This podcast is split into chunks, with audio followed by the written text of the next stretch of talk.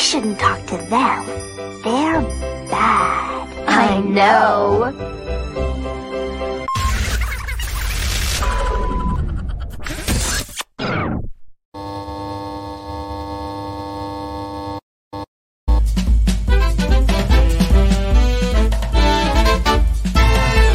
Live from the center of the bass fishing universe, it's time for Bass After Dark, your weekly waypoint to the best conversation and debate in all of fishing. One question, three experts, no rules, and none of the guests know who the other guests will be. All they know is tonight's question. So strap down your rods, put on your life jacket, and fasten your kill switch, because here's your host, Ken Duke. Everybody. Tonight's show features a question that's top of mind for a lot of people who follow competitive bass fishing. The question is, why are we here? What is the... No, it's not that. That's kind of cosmic, and that would be better suited for our friends on Smallmouth Crush. They handle the cosmic stuff. Actually, our question tonight, though, may not sound that big, but to a lot of people, it's about as impactful to the world of tournament bass fishing as anything that's come up since modern tournament bass fishing started. And the question is, should forward-facing sonar be banned? Opinions run really hot on this issue, and I'm confident that tonight's panelists are not only the people you want to hear from on this subject, but that their takes will be spirited and thought-provoking. They'll join us in just a couple of minutes. Before that, though, I want to talk a little bit about the history of banning things from the world of bass fishing, competitive or otherwise. I want you to know that although forward-facing sonar is the current hot-button issue, it is far from the first. In fact, the push to outlaw sport fishing products goes back to before the American Civil War. It was 1850, and no, that was not the year that Rick Clunn joined the Elite Series. The man calling for a ban in 1850 was named Henry William Herbert. If you've never heard of him, all you really need to know is that he was the #1 outdoor writer in an era when it was a very big deal to be a prominent outdoor writer.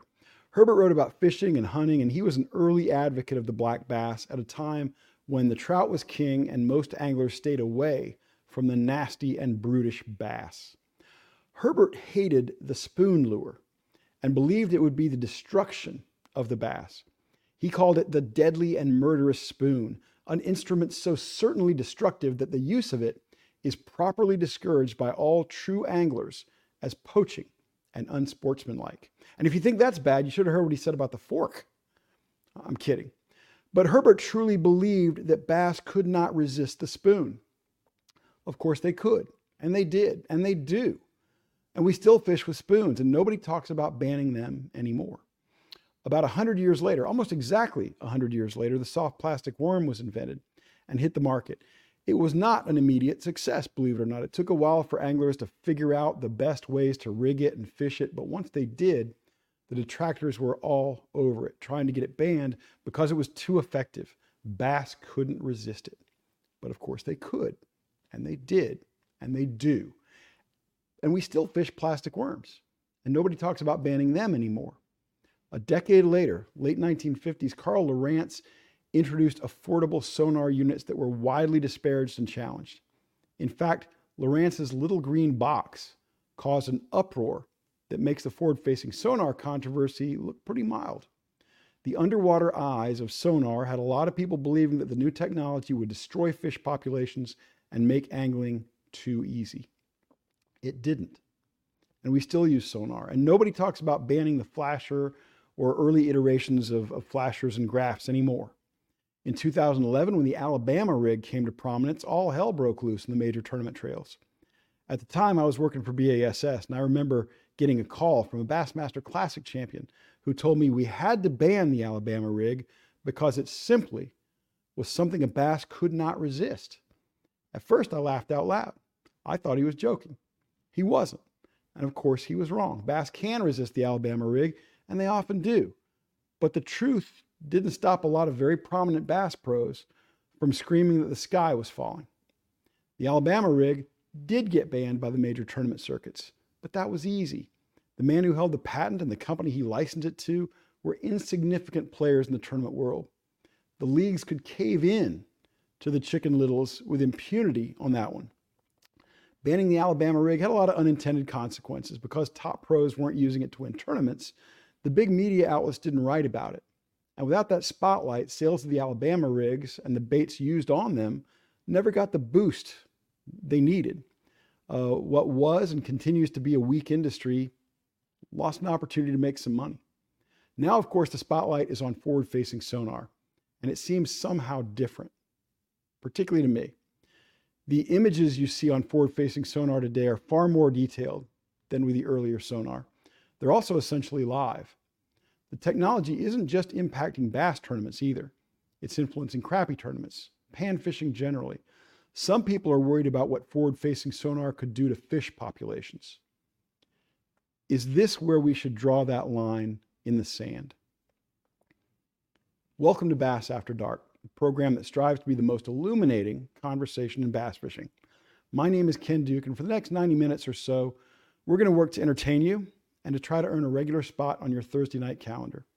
We also want to provide some education, some illumination, make you think about this issue. But before we move on, I want to thank my great friend Ron Stallings, who did the terrific voice work for our intro. Thanks to Ron, Bass After Dark gets off to a smooth and professional start each week. And now it's time for my most important duty of the night, and that's introducing my co-host, the man who is smoother than a $500 glide bait, Brian the Carpenter. Welcome, Brian. Thank you, Ken. I love your monologues, man.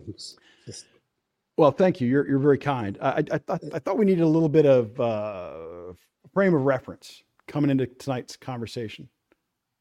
I agree. I thought it was fantastic.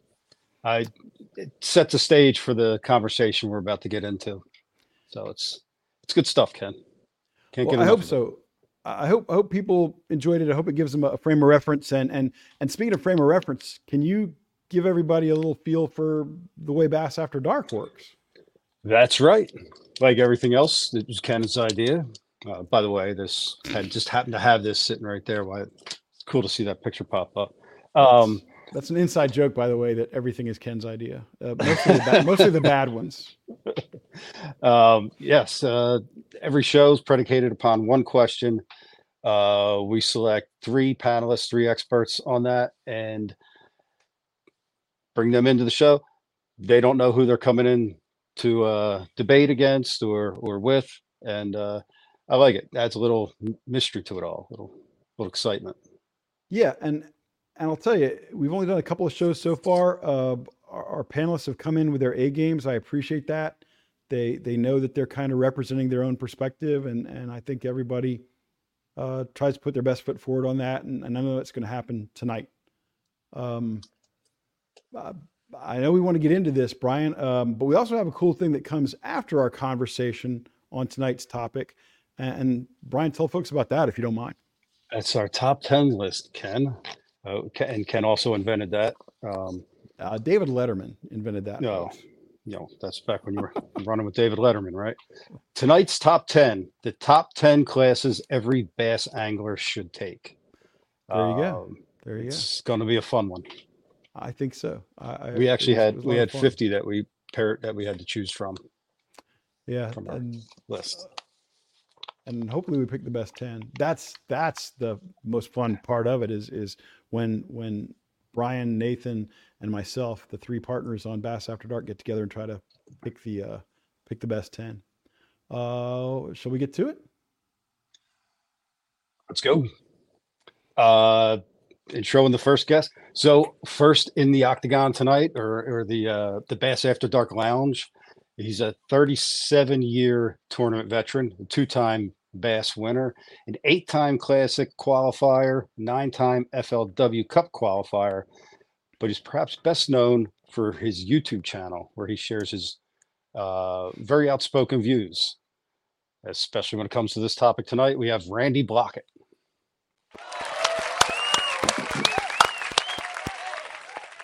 Randy, you heard the crowd. Thank you so much for joining us. We really appreciate your being with us tonight.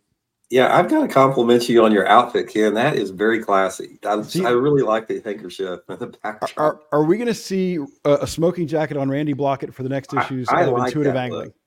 Yeah, that definitely is a positive here. I can't remember the last time that we have seen each other. It was one of the classics in the 90s, wasn't it? 90. Oh, it's been a while. Yeah, I think we bumped into each other in an airport not too many years ago, and you were running to a plane. But always a pleasure, sir. Really appreciate your time tonight. We know you got a fabulous perspective on this. Always well thought out, always well considered, and we're looking forward to hearing more about it. But BTC, who's up next? We have a good friend of ours. He was 6 years active in the U.S. Army in aviation. He's a radio frequency technical engineer, owner of Killer Bee Marine in San Pedro, California, where they install a lot of forward facing. And he's also an angler, our friend Izzy Moursi. Izzy! Welcome, Izzy. And hey, man, since I haven't said it recently, thank you for your service. Uh-oh, well said. We got audio issues with Izzy. Can you hear me? Yes. Don't. There we go. There's Morse code, Ken. Get with it. What a start. Yeah.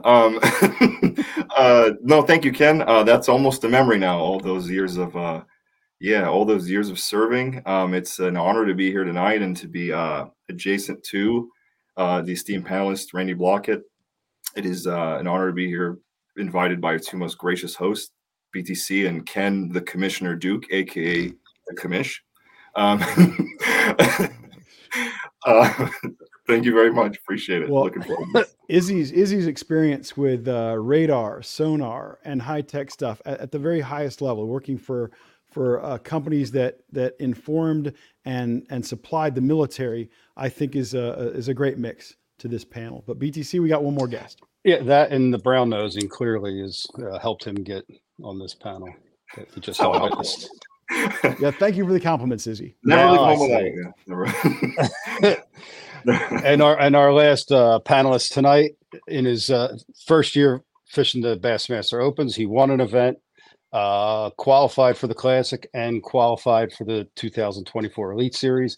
Also a fellow with a very popular YouTube channel. One I think is one of the most hardest working guys out there. He's got 500,000 subs and 1,200 videos uploaded. They call him the anti-Jacob Fouts, or the answer to the industry's answer. We have Ben Milliken. How are we doing tonight, gentlemen? Ben, we're doing good. We can't see you though. Oh, that's not ideal. That is less than ideal. And I've got a wicked echo. Yeah, that's great. Good start. There you go. Ben, thank you so much for joining us tonight. We appreciate it. Thank you guys for having me on. Been a fan of Mr. Duke for a long time. Izzy, thank you for your service. My pleasure. Brian? We've known each other for a handful of years, fished together back before this forward-facing sonar thing. The last time we fished, it was just coming out. Yeah. Hey, Nate, we got a terrible echo when Ben came on. With me? Yeah, has anybody else got it? I got it. Maybe Nathan can clear that up. Hopefully he can. Perfect. Okay, Ben, for a moment we could hear you, I think we got you back now. All right. But we still have that echo. Yes, still an echo. Nathan, let me start the conversation with Randy. Randy, you've been very outspoken in your opposition to forward-facing sonar.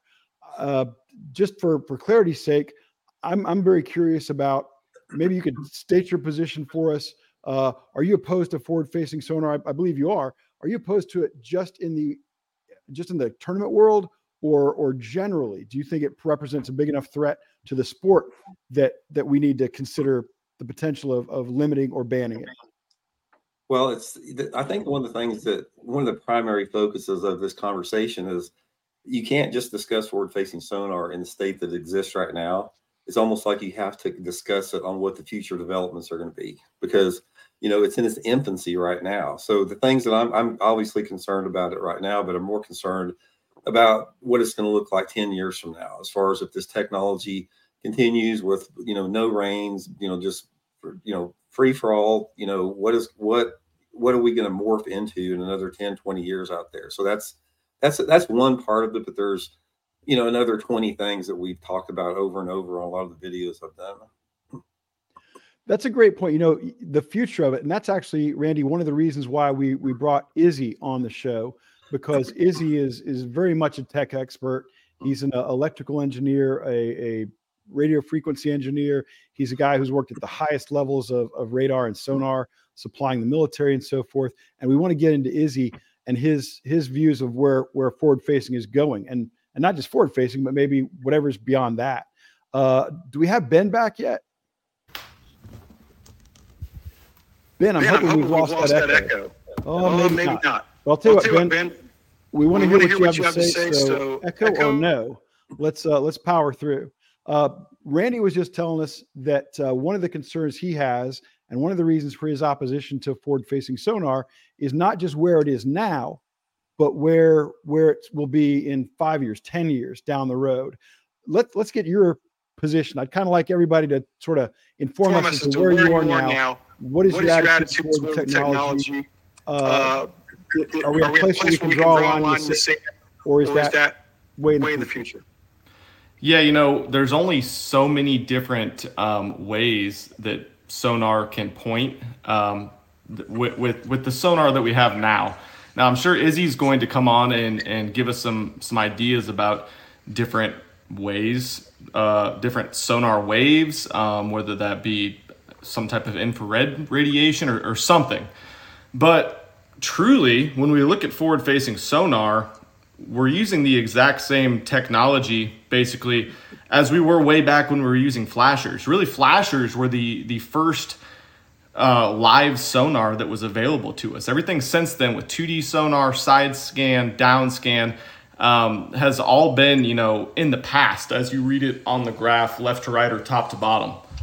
And so forward-facing sonar simply takes the same exact sonar technology that we had with a flasher, the earliest graphs that we had, and just puts on a little bit more, you know, efficient to read horizontal screen that is nearly live. So my opinion on it really personally is we can have this idea that the sky is falling with catch rates and creel rates. And I've got some statistical data on this. I'm not just going to simply go off and try to act like I just read through my comments on my actual analytics. And a lot of people don't know my background, but I actually have a degree in environmental studies. I spent a lot of time studying the scientific method. And so I actually come at this idea from a really centered point on this before I make any type of claims. It's based on data, not just opinions. But where I'm going with that is that there isn't many more things we can do to make this technology better.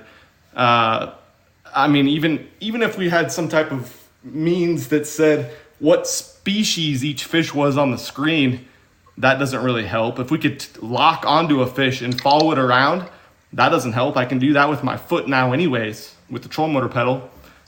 So I don't know. I'm sure there's somewhere it can go. Obviously, it's going to get more detailed. Screens are going to get bigger, be a little bit better target separation, but there's really not that many places that I feel it can go that really is going to keep it progressing.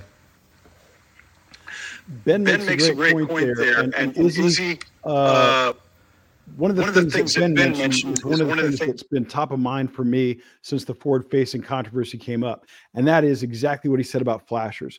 Back in the 50s, when Lowrance introduced the little green box, the little red box, that was a live, almost instantaneous readout of sonar. Of course, it was pointed straight down in a cone, and all that's really, well, in my eyes anyway, as a very unsophisticated electronics user, all that's really changed is the way we point that transducer. Is that a fair assessment, or is there a lot more to it than I realize? So Ben actually did paraphrase it really well. I mean, essentially from a hardware standpoint, or I should say from a algorithmic standpoint, it's not doing, forward-facing sonar is not doing something that is like off the wall or completely different from what we had seen traditional sonar doing. What has changed is the hardware.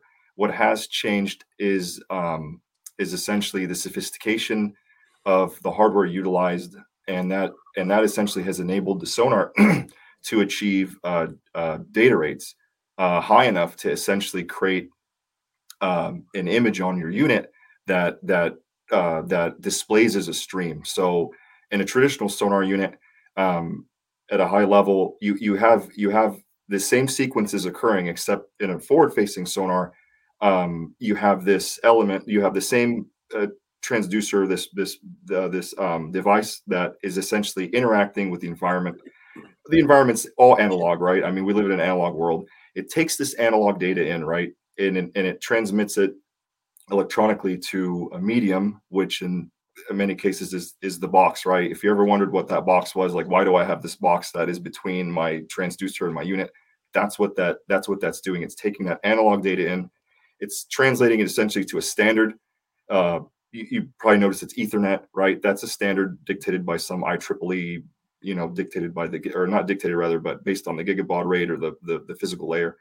It takes that in and it essentially takes this massive data stream into the unit, and then a receiver then shoves that into dynamic memory. The processor can recall that, and all it does is print it to your screen. It's just doing that in a much more sophisticated manner, right? Like you're not sweeping a region and then stepping through and seeing data just come up on your screen the same way. Like 360 technology is the same way. It's essentially a transducer just sweeping in a Doppler type fashion. I don't want to go on too much about this. I don't want to drive too many people out of the broadcast.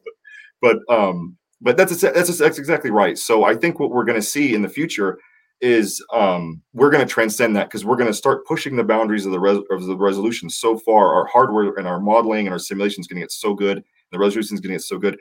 And I think we're going to see an integration of AI into these algorithms. We're going to see because the device doesn't think now. It doesn't interpret. It doesn't make decisions. All it does is take data in and prints it. We're going to get to a point, and I don't think actually we're that far off. If you're upset about what it does now, boy, I think you're going to be pretty fired up, because I think we're going to come into an era. And I'm as concerned about it, I guess, as anybody, but because I think we're going to get into an era where it's going to start making decisions. I mean, it's going to be interconnected. There's going to be data sharing. It's going to take all this data, and I've probably already talked enough, but it's going to take a lot of data. And I think these units are going to essentially share this data, and you will have not just the data you've accrued and on your unit, but you'll have data that the unit also, I mean, it's doing that now. Google knows traffic. It knows traffic and drive times based off what everybody else is doing. It's nothing new. There's cars that drive themselves. I mean, half of us probably got them. I don't. But so this isn't novel, and I don't think it'd be out of left field if you went to an ICAST in 3 or 4 years and said, "Hey, come take a look at this." One of the manufacturers, right? BTC. You're a guy who tries to stay on top of a lot of the tech stuff. Little this, little that. I don't know. You threw it to me at a bad time, Ken. I was texting Ben over our technical issues. That's okay. Yeah, Ben, we're fighting on that echo thing. So we have muted you just because of what it's doing with the echo. If you want to jump in, if you can wave your hand, we'll get you right then. We're not trying to silence you at all. We just want to try to avoid that echo. Randy, what you heard from Izzy there and what you heard from Ben as well, that some of that stuff frightens me, the AI elements of it and so forth. And I've talked with a number of people who tell me that exactly what Izzy has said, that this thing is going to start thinking on its own on some level. It's going to communicate with other units. It's going to be able to inform other anglers about a school of fish maybe that angler A has located. It's going to be advancing in ways. And to Ben's point earlier, Ben nailed one thing when he said it's going to be able to track a fish. It's going to be able to keep him 45 feet, downwind of a fish at some point. I'm assuming that this is the kind of thing that you're very concerned about, Randy. Well, yeah, I don't think that if anybody does not have a problem with AI entering the bass fishing arena, I can't wrap my mind around how somebody would be okay with progressing to that level.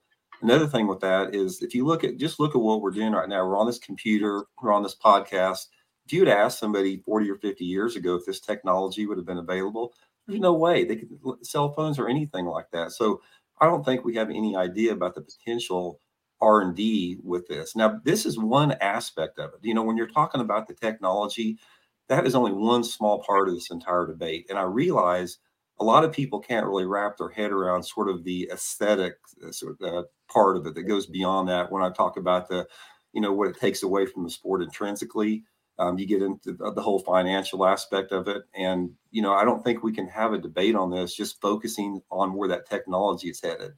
I mean, if it's not that big of a deal, why has there been a complete domination the last 2 years? If there's not that, if it's not that much difference in 2D sonar, then why has it just become everybody's crutch that's having success on the circuit out there? Ben, that sounds like a segue to you because you mentioned you had some data, and after you, if maybe this is not the best time for you to introduce that data, but I've got some data. If you're not, if this is not the opportune time for you to jump in with yours, no, let's go for it, man. I couldn't disagree more. So something that gets thrown around a lot is this idea that someone is a scoper. Someone's a live scoper. And that's something that gets thrown around from people that don't actually understand why people are winning tournaments and how they're catching fish. Because I think people like Randy, if you watch some of his videos, and luckily I don't spend a lot of time on that stuff, they get the idea that you put the trolling motor in the water, whether that be working hard in practice all day, you know, 8 hours, 10 hours, 12 hours a day, or not. You just put the trolling motor in the water, and you're bound to just go out in the middle of the lake and catch a big enough bag to win the tournament or to get a high place in the tournament. Where in reality, myself and the other anglers that have had success, you know, that Mr. Randy called out in his recent video about how, you know, he says none of the young anglers, none of the anglers in the top 10 would have qualified, including myself, without being scopers, without using forward-facing sonar. When in reality, we're using every possible advantage that there is and drawing from all of our knowledge. When you go out on the lake, it doesn't matter what type of technology that you're using. You got to use everything to your advantage. And as far as I'm concerned, like, the technology was available at the same time for everyone. You know, we look at someone like Jacob Tompkins or Trey McKinney, young, 21, 18 years old, that are dominating and doing extremely well. You think it's because they're good with a cell phone? You think it's good? They're good at that because they play video games? Like JT Tompkins fishes like 340 days a year. He literally drives all across the country fishing every single day. And the same goes for Trey. And that's just a really slighted view at what's actually happening on the water when you're just going to say that people qualify because they're scopers. So if you want to throw some numbers out, here's some numbers. So what LiveScope came out, you know, we say it came out, 2018, but really it was 2019, 2020 before it even became something that people really started effectively using. Can we agree on that, Randy? Yeah, it's about that time. Okay, so I'll just go back and pull some data from, you know, catch rates. We're talking about people catching more fish than ever. We're talking about people having higher, you know, they're catching bigger bass than ever. Well, if you're going to go back and look at that, I mean, it's as simple as some points that Ken has brought up in the past about looking at Elite Series data, catch rates, average catch rates over the last, you know, since 2006 when the Elite Series was formed. 2018 was the highest catch rate ever, about 4.7 bass per day per angler. And of course, there's so many more impacts on that number that are outside of technology, you know, like talent in the sport. We had a giant shift of talent go from the Elite Series over when they split to MLF. The venue you're on. If you go to the Sabine River, you're going to have less fish caught and less weight caught than if you go to the St. Lawrence River and everyone's catching 24 pounds of smallmouth. Weather, of course, and then technology, obviously, is a factor there too. But the worst catch rate since the Elite Series came out was in 2020 and 2021. So that was several years down the road. We got opens guys getting in, everything. But 2021 and 2020 were the lowest ever. So Ben, you beat me to my own data. How dare you, sir? How dare you? I'm not going to come on something like this without an open point of view. And I think something that a lot of people, you know, Randy recently took the time to make a video specifically about me. A lot of people that don't realize about me is I just jumped into the opens level of competition this year. This last year, I won 3 state championships. Most of the local tournaments I entered before LiveScope was ever invented. And I'm not going to say I would have jumped into the Elite Series and qualified then if I would have done it then. But people like myself, people like John Garrett qualified for the Bassmaster Classic through the college bracket. Do you know what year that was in, Randy? No. 2016. So I'm going to go ahead and say he probably would have done pretty well in the opens back then. And he has done well in the opens through the time. And he didn't qualify for the Elite Series because he could only use forward-facing sonar. And what about JT Tompkins? Brian, here's one for you. JT Tompkins qualified for the Bassmaster Classic. And he did it on the Chesapeake Bay by winning an open. In the Chesapeake Bay, he was banging a chatterbait on the riprap on the bank in the worst conditions possible. Brian, can you scope fish very well in 2 feet of water with a chatterbait in the Chesapeake Bay? He was. Okay. I'm pretty sure he was in the Northeast on some offshore structure. 2019? Oh, I'm sorry. Did he win there last year? 2 years ago. 2021. Sorry. Yeah.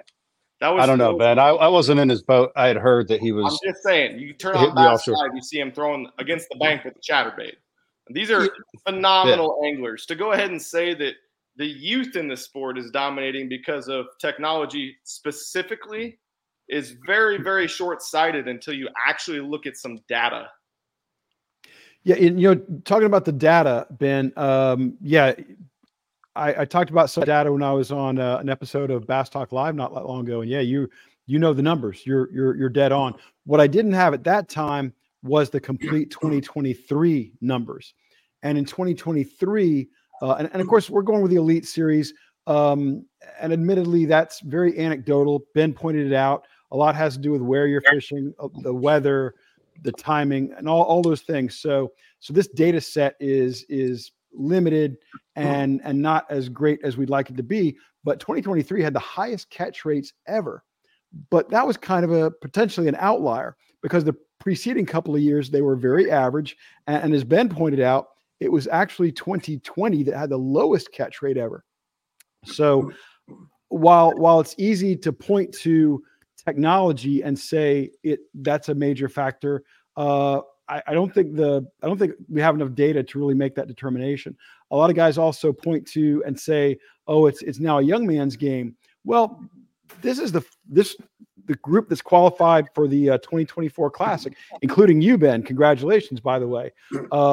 Is the youngest group that has qualified for a Classic since the 1970s. But is that an outlier again? Is that number going to move back to 40 years of age next year for you if you want it? So the average age is about 24 years old for the guys that qualified this year. So before 2020, they didn't do the Angler of the Year points for the all-inclusive of the Opens field. So we don't have any data for 2018 or 2019 if we're going to say that's when forward-facing sonar was out on the market. But in 2020, you know, if we're going to follow this narrative that we like to push and makes for an easy video title about how only young guys are able to get into the sport now. So in 2020, the average age of the top 10 guys in the Bassmaster Opens is 34.9 years old. 2021, average age for the top 10 guys in the Bassmaster Angler of the Year for the Opens, 40.1 years old. 2022 was 34.6 years old. So there is no trend on younger guys making it. It is simply an outlier. Maybe it'll continue. Looking at the class of guys that are in the Opens next year, it almost can't continue because there aren't that many guys under 25 in the field. Maybe it could continue, and in 5 years when the average age is 23 to 25 years old, then we can say that older anglers no longer compete. But looking at actual data since LiveScope was out in the Opens, people that are qualifying for the Elite Series, there's no, besides 2023, there's no statistical evidence that shows that. Yeah, that data is very limited, and it really skews toward 2023 as being the 1 year where there's a real noticeable difference in all that. Izzy, at Killer Bee Marine, you install a lot of forward-facing sonar for folks. It can be expensive. So I'm guessing that your clientele kind of may skew a little older, people who have more money. But is it a pretty wide swath of guys who are picking up the forward-facing sonar? And who learns it quicker? Some of the older guys who have more experience on the water, or the younger guys who are maybe more tech savvy? I think so. Yeah, that's actually precisely what I was going to bring up. So, Kent, you took the words out of my mouth. I was going to say some of that data being more skewed towards maybe older anglers that Ben was just mentioning. I think has a lot to do with financial standings. I mean, they're not cheap systems. Yeah. I mean, it's a lot. It's a big endeavor to say I'm going to put $4,000 to $5,000 on the front of my boat. There's no maintenance involved, but to basically, in one shot say, hey, I and then maybe pay, there's labor involved and stuff like that, obviously. So it just getting the system is thousands of dollars, and having someone install it is another, $1,000 or whatever it is. So, I think there's a financial factor that has to be considered, because, I mean, I don't know. When I was that age, I definitely didn't have that money to I didn't have a money for luxuries of that sort. But I would say the people who know it the best are the ones that, and this shouldn't shock anybody, are the ones that spend the most time and actually put the effort in it. I really don't think it's I'm being for real. I like my mom, God bless her. She can't use her iPhone, but she insists on me showing her stuff on it, but she just refuses to learn it. And she's had it for 10 years, but she refuses to learn it. And I think whoever, again, I think it's not complicated. Whoever just really wants to put the time in it, find the nuance. Like, for instance, I fished the US Open this year. By day three, I tied Rick Clunn, by the way. That's what I tell Izzy to say. Not that he didn't weigh a fish, but that he tied Rick Clunn. Yes, I did. But that's a whole other show. But let's not get into that. But I learned, one thing that didn't hit me when I was fishing it was how fish react to my boat because I'm so focused on where they are and what they're doing. And the lure, right? You're so fixated on, am I throwing the right lure, the right size, the right color, in the right area? And then you don't even think about, what impact your boat is having on the schools of fish that you're trying to fish. And one thing I talked to guys on after it was all done and I had done what I did, then they were saying if you were within 40 feet and that thing hit them, it was it. They were gone. And it didn't dawn on me. I was like, that's absolutely true, because the school would be there and it wouldn't. So I think, and that was a function of me just literally being a shop owner and a father and everything under the sun. And I don't know, a magician or whatever else I was doing. I just didn't have time to put into being on the water and actually learning that unit. And so it hurt me. And I only had about a day of practice. So if you were younger and didn't have a family, you'd have more time to learn it. Correct. And someone giving me a lot of money and not having to work. No, I'm that happens too. You know what I'm saying? But no, I think it's whoever wants to actually sit down. I mean, right. I mean, I don't know, Randy, what do you think? I don't want to leave you out of this. What do you think? I mean, I think anybody, it's a tool. I just think it's a tool. I mean, it's just like anything else that is on your boat. I mean, it's just a little bit more complex. First of all, I got to call BS on some of Ben's comments here. The reason I did that video is because, he's been macking on me for the past year on podcasts and some of his videos. So that was the reason I did the video there. What videos? The podcast that you did on Mercer, those podcasts using the thumbnails with tears in my eyes. After I've never said, I used the thumbnail 2 times. I've never said one single word bad about you. You're the one that started this. Okay. You are, and I think you're gaslighting this whole situation, because if all these outliers that you're pulling to, if you go back and you look at the tournament results, Bassmaster, any every level of MLF, BFLs, Toyota Series, Bass Pro Tours, how many tournament reports have you seen? If it wasn't from our forward-facing sonar, I'd have never won this tournament. I caught every fish looking at it. Over every freaking tournament out there. Anything that's an exception to that is an outlier. So you can't use all these exceptions about somebody's throwing a chatterbait once in a while. Go back and look. That's how he qualified for the Classic. That's the only significant tournament that he's qualified for, or in the Elite Series. Well, I'm sorry, I didn't hear what you just said before. I said that's the only significant. He hasn't qualified for the Elite Series or for the Classic, and that's the one tournament where JT qualified for the Classic, was on the bank throwing a chatterbait. It's just an example that I gave because it's very, very short-sighted and easy for someone on the outside that isn't actually competing or seeing how much work and time and knowledge this person puts in, who, by the way, the only time he was on live this year was throwing a frog the entire day on the bank. It's easy for someone to say that JT only made it because of LiveScope, when that's an easy crutch. That's a really easy crutch for someone when they don't actually understand what's happening the way that they compete. I've never badmouthed people for using the technology. I mean, they're doing what's legal. They're put in a position. I understand you fish in the opens. You yourself or anybody else cannot compete without LiveScope. That's the reality of the situation. So I don't blame anybody for using it. I blame the tournament organizations for not regulating it more. But I've never trashed anybody for using that technology. I got heated in the video I did on you over there for the obvious reasons why. But JT Tompkins is JT Thompson's, isn't that Tompkins?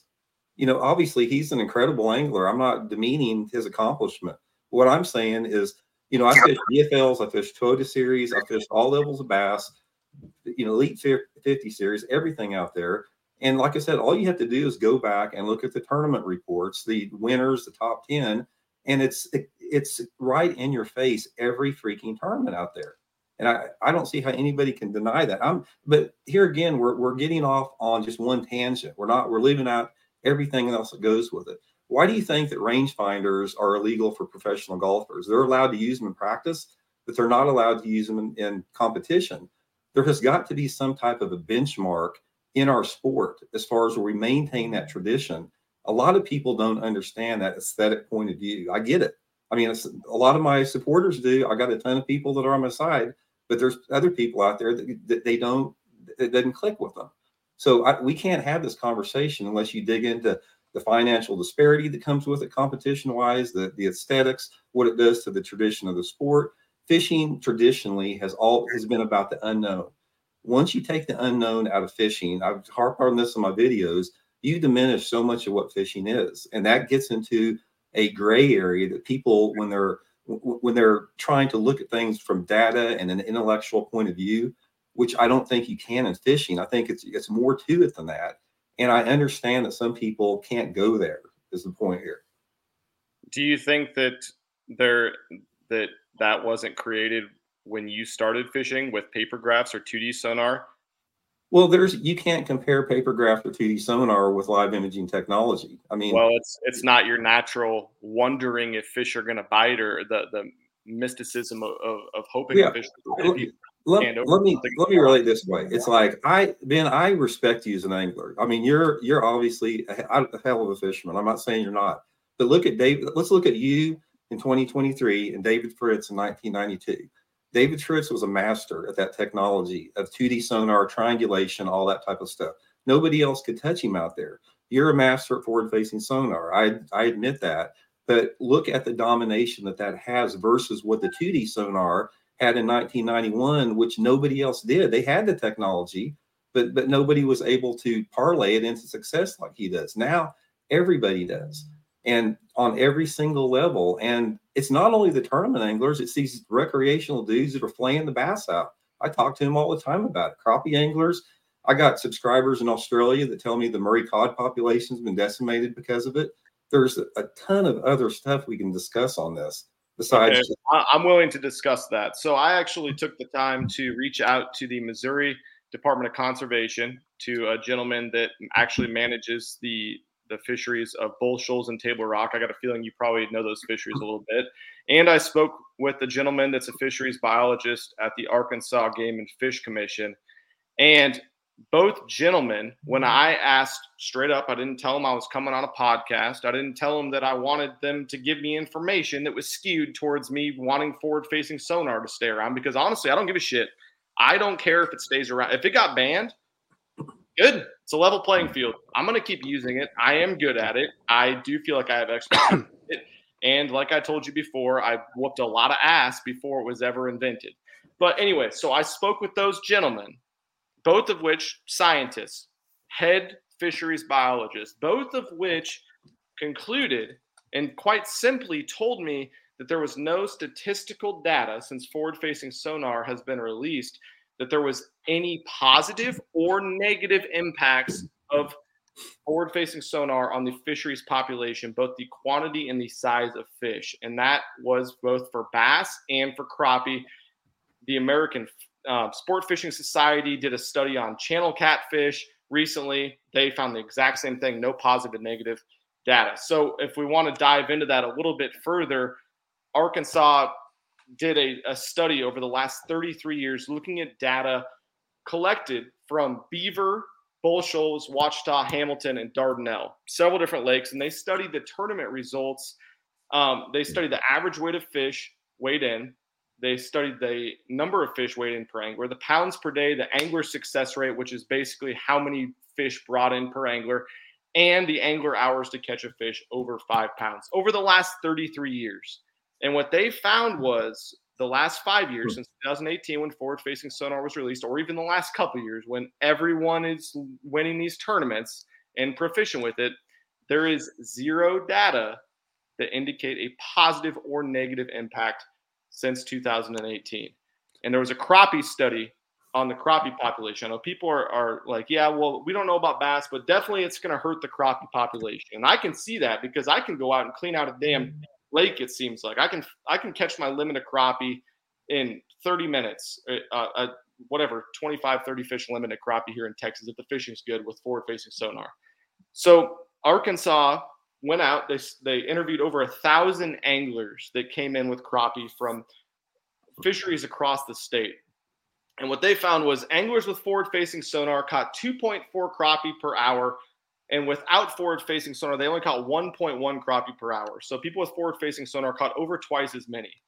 But anglers without forward-facing sonar, they brought in crappie not only that were slightly heavier, but they kept substantially more. They kept about 64% of their catch. Anglers with forward-facing sonar, on average, they found across the state, kept substantially less crappie, about 32%.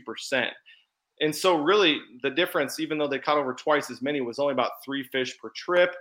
And there was no statistical data, not comment section of videos where you talk to people and portray the exact same ideas to them every single day, but actual scientific data.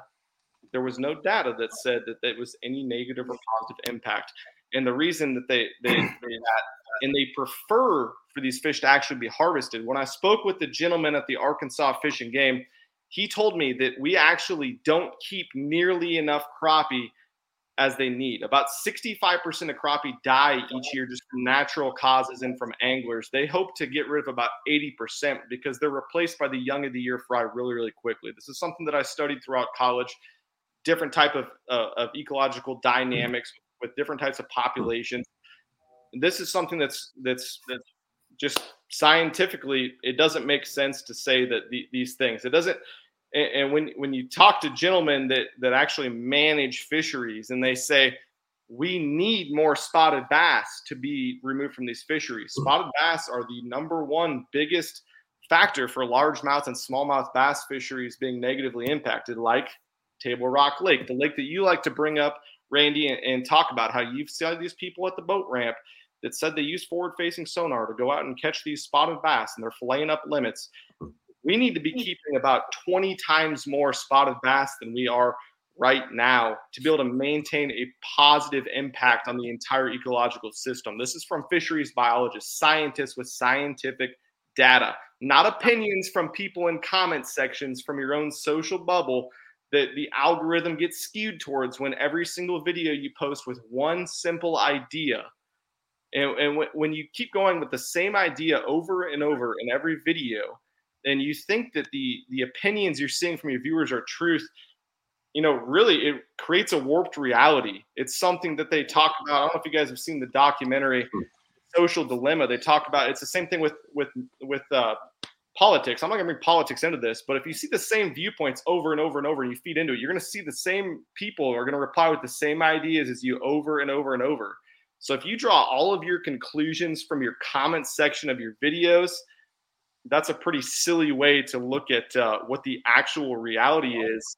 And there's no scientific data to back anything you're saying about forward-facing sonar being removed, other than you don't like it and you think that it should be banned. I don't know what those studies were like. I don't know if they were shocking surveys. I'll send them to you. Okay, I don't know the depth that they shocked the fish out. I've worked with the Missouri Department of Conservation before.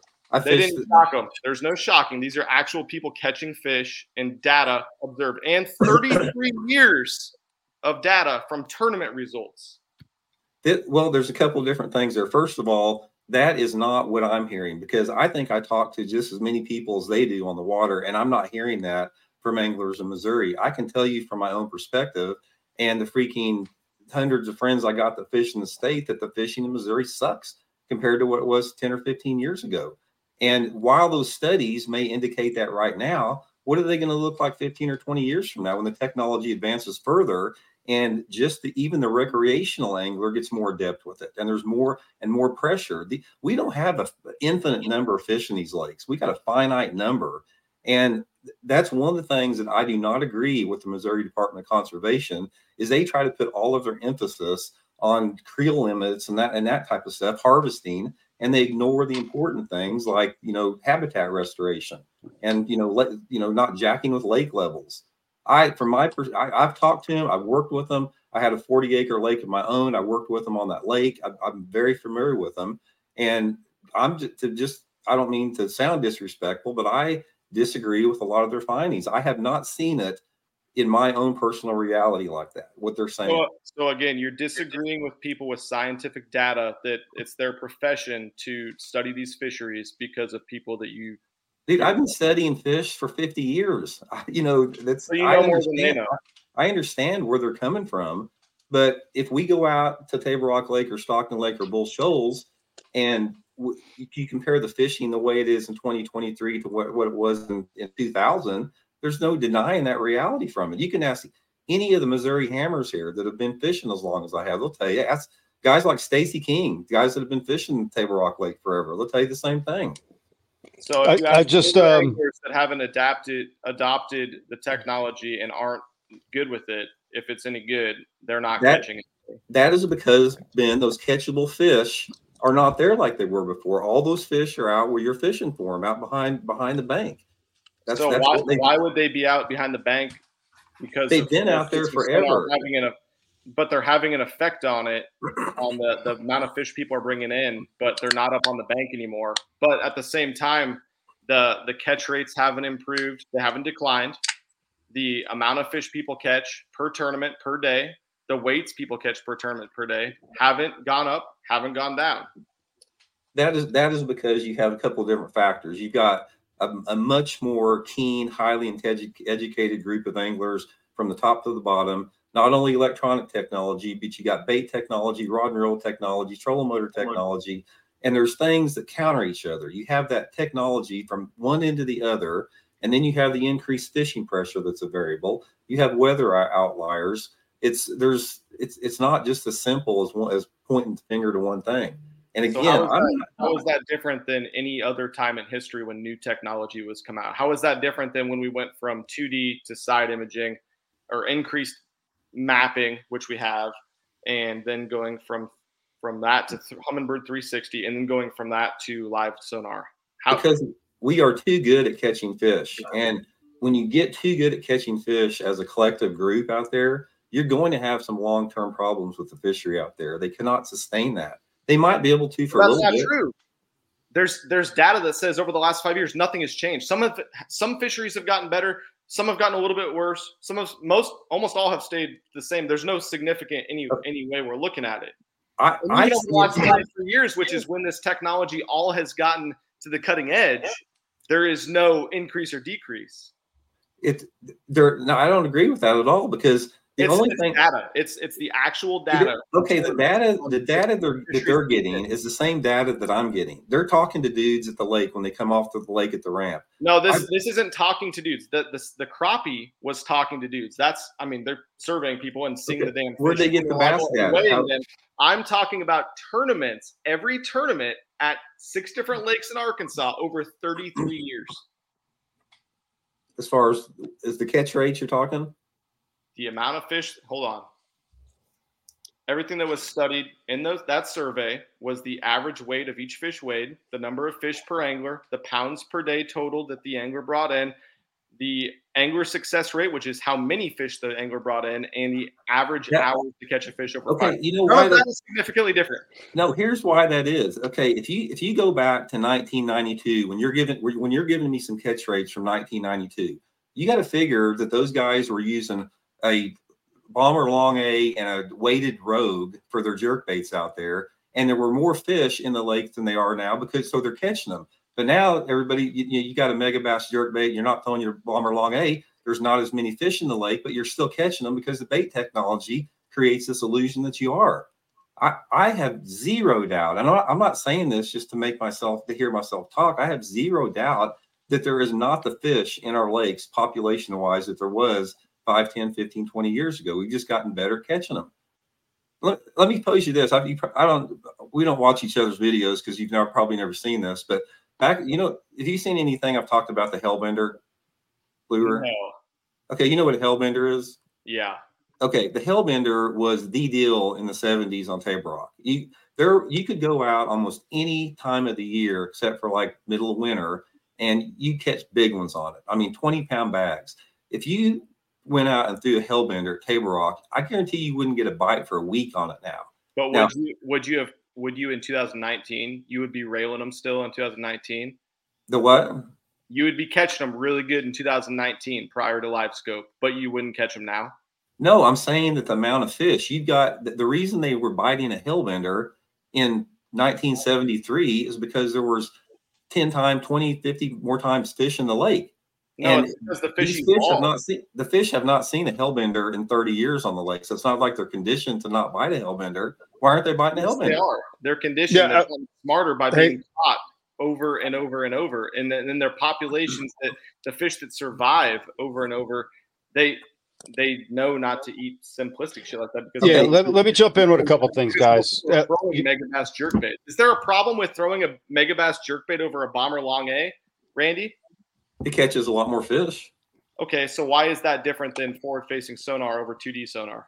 Because a Megabass jerkbait is not being able to look at a fish swimming within a live image and adjusting to how that fish moves with different bait presentations. That might have been true in 2019 at St. Clair when Jason Christie says it was like hunting rabbits in a Walmart parking lot when you're throwing at smallmouth. But fish evolve. Fish constantly change, and technology changes. It's part of it. Randy, you wouldn't have a job right now. You wouldn't be making money if technology didn't advance. You're not posting your videos on a damn 1992 IBM computer. You're posting them on state-of-the-art technology. Like, you can't speak out of one side of your mouth and then you're like, oh, fishing is something that should be supernatural. We shouldn't use any technology for that. Okay, there's a point of which where you have to draw some type of line. Now, Ben, answer me this. What is wrong with the world of tournament fishing that you have a benchmark of 2D sonar and GPS, and that's what you have? It's the same with any other professional sport. They have equipment limitation benchmarks with the exception of fishing out there. And then let's get into the whole financial disparity that exists with it. That's one nobody talks about on the tournament realm. The financial discrimination and the financial elitism that goes along with that technology has a huge impact. That's something that Mr. Duke has pointed out several times in the past, that we cannot shoot ourselves in the foot again with banning more technology after we have already, not in the last 5 years, not in the last 10 years, 30, 40 years ago in this process over time. Whether you like it or not, whether I like it or not, I don't. I come from nothing. My parents are school teachers. I literally, when I started fishing tournaments, I didn't know how I was going to get home, didn't know how I was going to pay for entry fees, nothing. I don't come from any money, dude. I'm just saying, like, we have created a tournament scene where people think that they need to buy this amount of boat money, this amount of travel money, this amount of electronics money. We've created an elitist sport.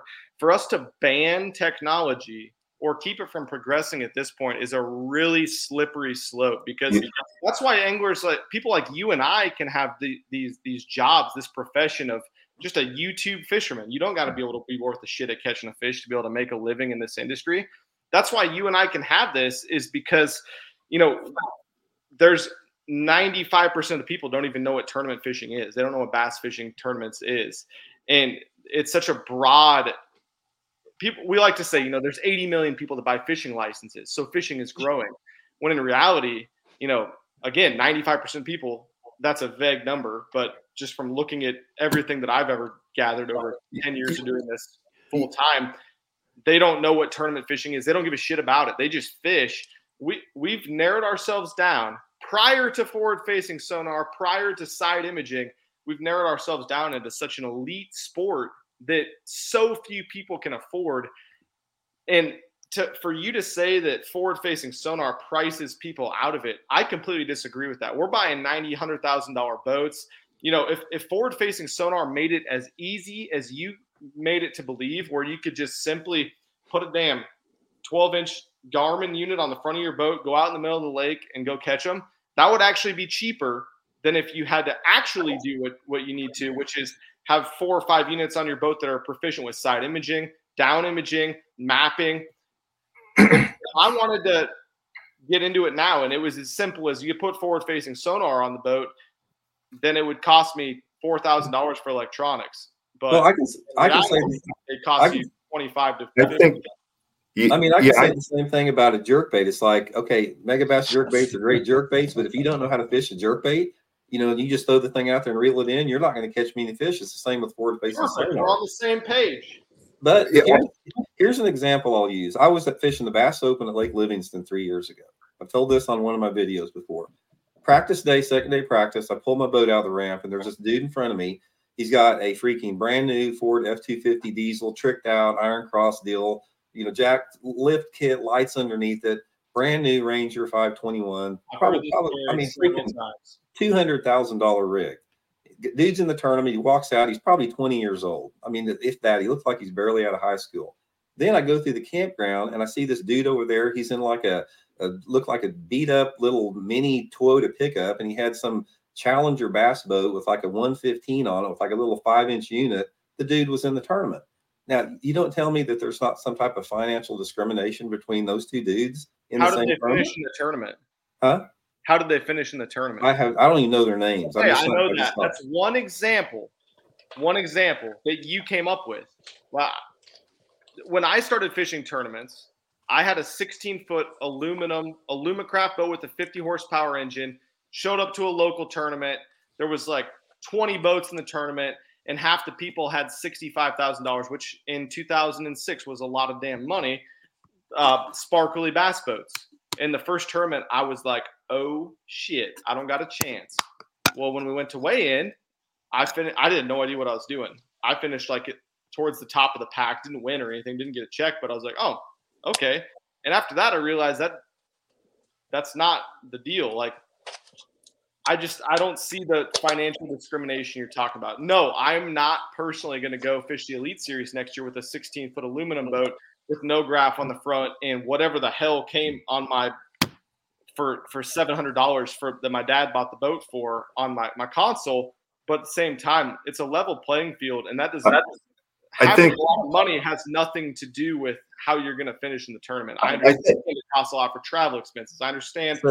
It's more expensive than ever. So you're telling me if they go to the St. Lawrence River and you got a dude with a 5-inch 2D sonar unit versus some dude with 3 stack units up front, that the dude with the 5-inch unit, he's gonna compete burning a 3/4-ounce spinnerbait over a shoal against some guy out there live scoping him? There's no comparison. No, but are you gonna tell me that at any other sport that a 5'6" slow chubby white guy is going to go out and compete against LeBron James? I think if I could jump in really quick. I'm sorry to interrupt. I think there's a couple metaphors that I think about. I think about this a lot. And I think there's a couple of metaphors that I think if there, okay, so if there was elitism in the sport, some element of it, I don't think a ban would remedy that. I don't think being because I think it's too arbitrary. I think there's no basis for it. So the metaphor I wanted to bring up was the pitch clock in baseball. So this was something that was highly disputed for a long time because baseball purists said, look, this is the only sport in the world, not in the world, but this is the only sport that we have as Americans that's like part of the big four, whatever, right? Or the big three, basketball, football, baseball, maybe hockey, but it's big three. That doesn't have a clock. And they were very adverse to any device that kept time, that dictated the game, and they pushed against it. The issue was games were like, 9 hours, right? I could sit, in Anaheim on a Sunday and watch the Angels lose for 9 hours. And then have like my whole afternoon shot. So they were right. They were like, the games are just too long, and they instituted it. And it seems to have gone pretty well. So I think while I share sentiments in that, I'm not saying that, this is, a very demonstrable, easy to put out and easy to see, fact, and it should be implemented. I share the sentiments of what are we losing, right? Like, what are the intangibles? What are we kind of getting away from when we institute changes? Like, what are we going to lose the essence of fishing? You talked a little about that, Randy, and I share that sentiment. It's just, it's difficult for me to promote or be a proponent of a cause that kind of implements some arbitrary. And I want to ask you, Randy, what a ban or regulation would look like if there were one implemented. In my mind, I'm thinking there are many ways in which we. Sorry, go ahead, Ken. It looks like you're trying to. No, I was gonna piggyback on you, Izzy, and maybe Randy, you're the person to address this one. Are we gonna get this genie back in the bottle? I don't think so. This is not the Alabama rig backed by Man's Bait Company. This is Humminbird, Lowrance, Garmin. How do we get this genie back in the bottle? Or is there some middle ground?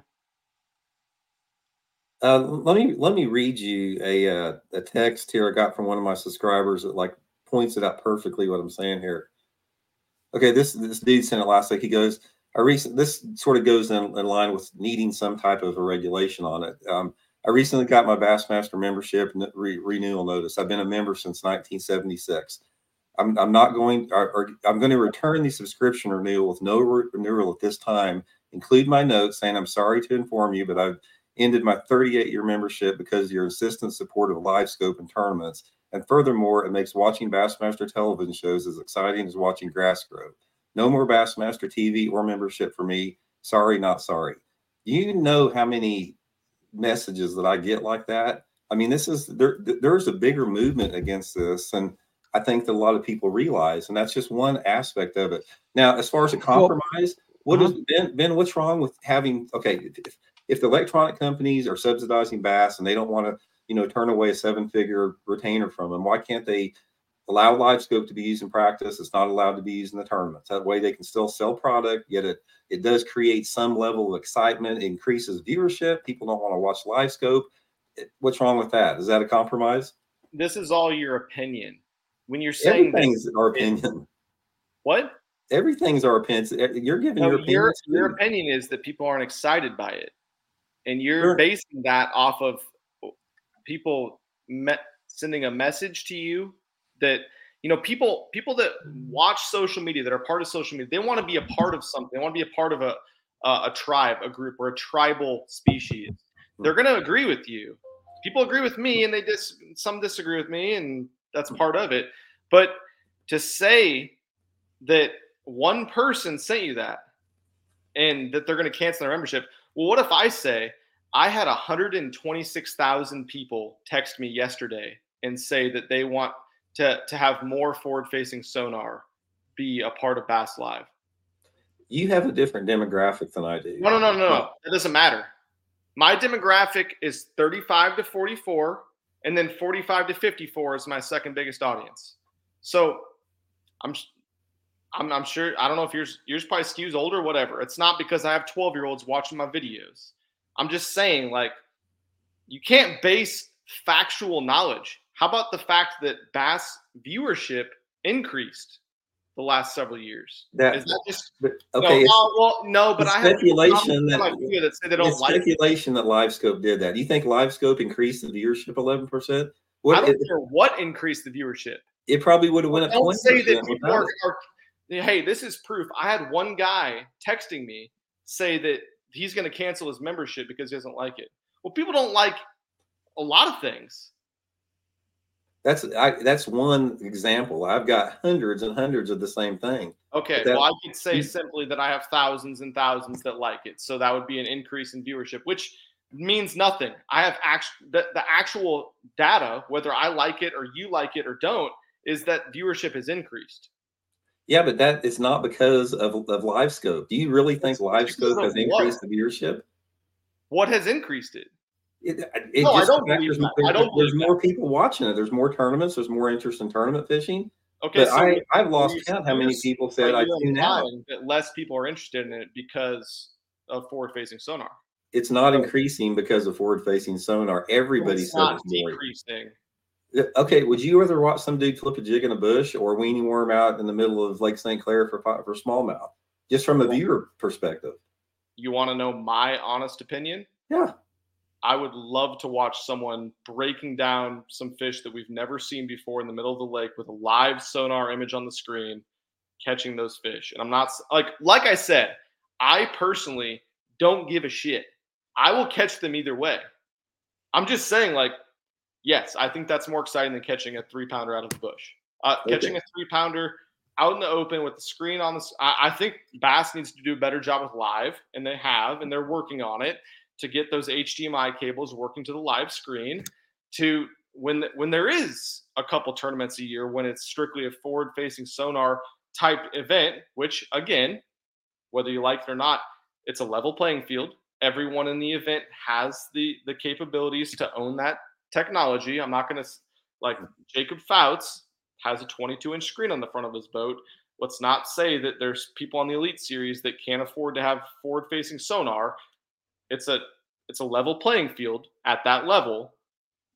I'm okay with seeing people catch them that way. And some people might hate it because when they grew up, they were watching people catch them flipping bushes. But I mean, honestly, the majority of tournaments since I don't even know when, since it was created, like you talk about David Fritz, was it a better viewing experience when David Fritz was throwing a deep crankbait on stumps offshore and catching fish to a live viewer, which we didn't have then, would have been looking at it like, wow, he's been throwing a crankbait and he's caught nothing all day. And then he's in the middle of the lake and he catches one on a stump on a deep crankbait. You think that's a better viewing experience than someone catching one offshore on a, what'd you call it, a wiggly worm?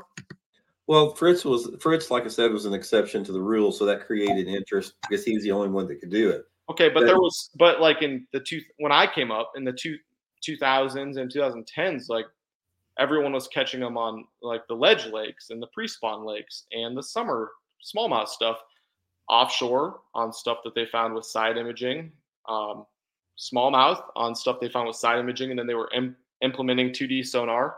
So the viewership experience thing is interesting. A lot of people don't like it, but is that because they've been told that this is the wrong way to catch them and that we shouldn't like it and it's the outspoken minority, like most things are on social media with negative topics? Or is it because it actually is a worse viewing experience? Because personally, I would rather watch Kyle Welcher catch 27 pounds of smallmouth offshore than watching someone, fish a ledge on a crankbait and not be able to see what they're throwing at 10 years ago, like Kevin Van Dam did over and over and over to win tournaments. Equally as cool and equally as successful, but I don't understand the viewership thing.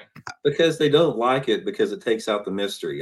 Here's a prime example. My title sponsor, the guy that owns the company, he's got two rangers. He's been fishing forever for 40 years. We fish together a lot, and he can't stand LiveScope. I mean, he just absolutely hates it. One person.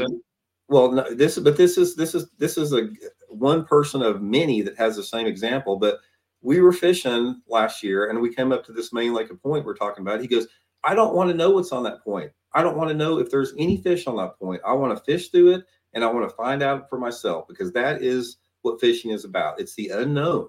And once you take away the unknown, which LiveScope does, it takes away the unknown from fishing. Did side imaging do that in 2D, though? 2D sonar is not much different than down imaging 2D sonar, there's not much difference. And no, 2D sonar is not live imaging the fish. It's not the same thing. You're not shooting the signal out in front of the boat and watching the fish swim and react to your lure. But the point is you haven't talked to any about this today. Do you not place any value in that wonderment and the unknown and the magic and the mystery of just the intrinsic part of fishing? Because I don't hear any of that. You know, you talk absolutely. Sometimes I go out and I'm on a body of water that's muddy and shallow, and I throw a frog on the bank or I flip some timber, and that's badass. And then sometimes I go out and I'm like, you know what? I'm specifically trophy hunting on this clear winter body of water. Fish are suspending, and the best way to approach these fish is with live scope and forward-facing sonar. And if you're someone that comments on a video or actually feels like seeing a 10 to 18-pound bass on forward-facing sonar react and follow to your bait or eat your bait, and you say that it's not exciting or interesting or doesn't teach you anything about fishing, then I can't even relate to you. How can you Because I don't want to know that. I want that mystery to remain. I remember, again, back in the 70s at Table Rock, there were old dudes trolling with 20-horse Evinrudes in their V-bottom boats and catching 9-pounders in the middle of the lake. Good for them. I don't want to know what's out there. I mean, I want to have that element of the unknown. I want them to have a safe haven out there where they're not jacked with and messed with. That is the difference on it. I put a different value on what fishing is other than just catching. Once you start getting into the realm of LiveScope and AI technology, it becomes a commercial venture of catching. It's not fishing anymore. There's the element of fishing is gone with it, because the fish that you guys are catching with that technology, you would not ever have known that they were there unless you've seen that. And that is one of the biggest reasons I have a problem with it. And I don't understand why we can have every other sport on this planet that has those safeguards within the tradition of the sport, except bass fishing. Did you ever read the press release they did on the Alabama rig Bassmaster? They banned it because they said, in keeping with the tradition that Bassmaster holds dear of one rod, one lure, we've decided to, not allow this. It's the same thing with this. Yeah, I read it, and I think that that's a great example of something that was banned prior to any actual. Like Ken said at the start of this podcast, it was banned prior to any actual evidence that it was a negative impact. And like I've talked about several times, very quickly, the fish evolved to not eat that. How many tournaments out at Table Rock can you go win now in January on an Alabama rig? How many tournaments anywhere can you go win any other time of the year on an Alabama rig? I agree. Yep. It was banned because there was no money in it. I mean, I think we're going to – sorry, go ahead, Ryan. Okay, Ben, guys that are partnered with electronic companies. I've got buddies, several buddies, that told me that they said they were ordered, we don't want to hear a bad word about forward-facing sonar coming out of your guys' mouth. I mean, it's about money ultimately on the tournament end of it. No, it's not. It's about having the best electronics possible. And as you said yesterday on Dave Mercer's podcast, the exact same thing. And as the person that is the MC and does the live for Bass and has electronic sponsors, said he does not have any evidence or any people telling him not to tell you that it's a good thing or a bad thing. Yeah, I think we're going to get into, when we start talking about how much technology is too much, right? I think we're going to get into the Amish debate, right? It's like The Amish debate, they were bound to make an appearance sometime tonight, Ken. But but I think if you start getting it, it's so subjective. I mean, ask a Mennonite how much is too much technology, and he'll tell you a tractor to go to Walmart and electricity in the barn. You ask an Amish person, and they'll tell you an axe and a horse, right? So it's just, you'll get such different perspectives, and they'll both look at each other and say, you're doing it the wrong way. So I think it's just, once you start getting into this, once you start to get into this debate of, well, this is too much. The same thing. The umbrella rig is actually a great example. It was stated that it was too much, or it crossed the line, but really what it seemed to be, and again, Ken spoke about this, Ben just spoke about this, it just seemed to be that this was the easy way out. It was kind of like, look, there's a lot of people upset about this. This is kind of changing things. And it was kind of a really easy call to say, well, just get rid of it. And I think there wasn't a ton of thought put into it, because I think if they'd have waited a number of years and allowed other manufacturers to build that lure, then I think it would have been like anything else. It would have totally smoothed out. And I think we're going to get there with, I think it looks bad right now with forward-facing sonar, because I'm not going to, name names, but there are just some units that are just better than others. That's just a subjective fact. The same thing happened in side image. There were some units that were just, that we know that were like way better. Now they're all kind of like, it's just preference. They all pretty much work and look the same. It's just which one you prefer to look at. I think in about a couple years, everybody's going to get their act together. They're all going to be pretty standardized. And I think the prices will come down. They'll proliferate more. And I think this kind of won't even really be a discussion, because it'll be like, yeah, they all work the same. I know for a fact there are, and we know this too, there are just some that work better than others. There's one in particular that works really well. And I think I don't want to name names, but there's one that we know that. I think we know who that is. Well, we don't have to. There's no need. But but what's that? Gar. Oh, yeah. But I think. So speaking of Gars, great point, Izzy. Speaking of Gars, to go back to you guys were talking about conservation and things a couple hours ago. The one thing I wanted to make a point. I fished just recently on Table Rock with a Table Rock guide, and not that anybody really cares about the spoonbill, but apparently the spoonbill are being devastated by the technology. So there is some nuance to, and maybe it's a small nuance, because again it's spoonbill, and most of the world doesn't know what that is.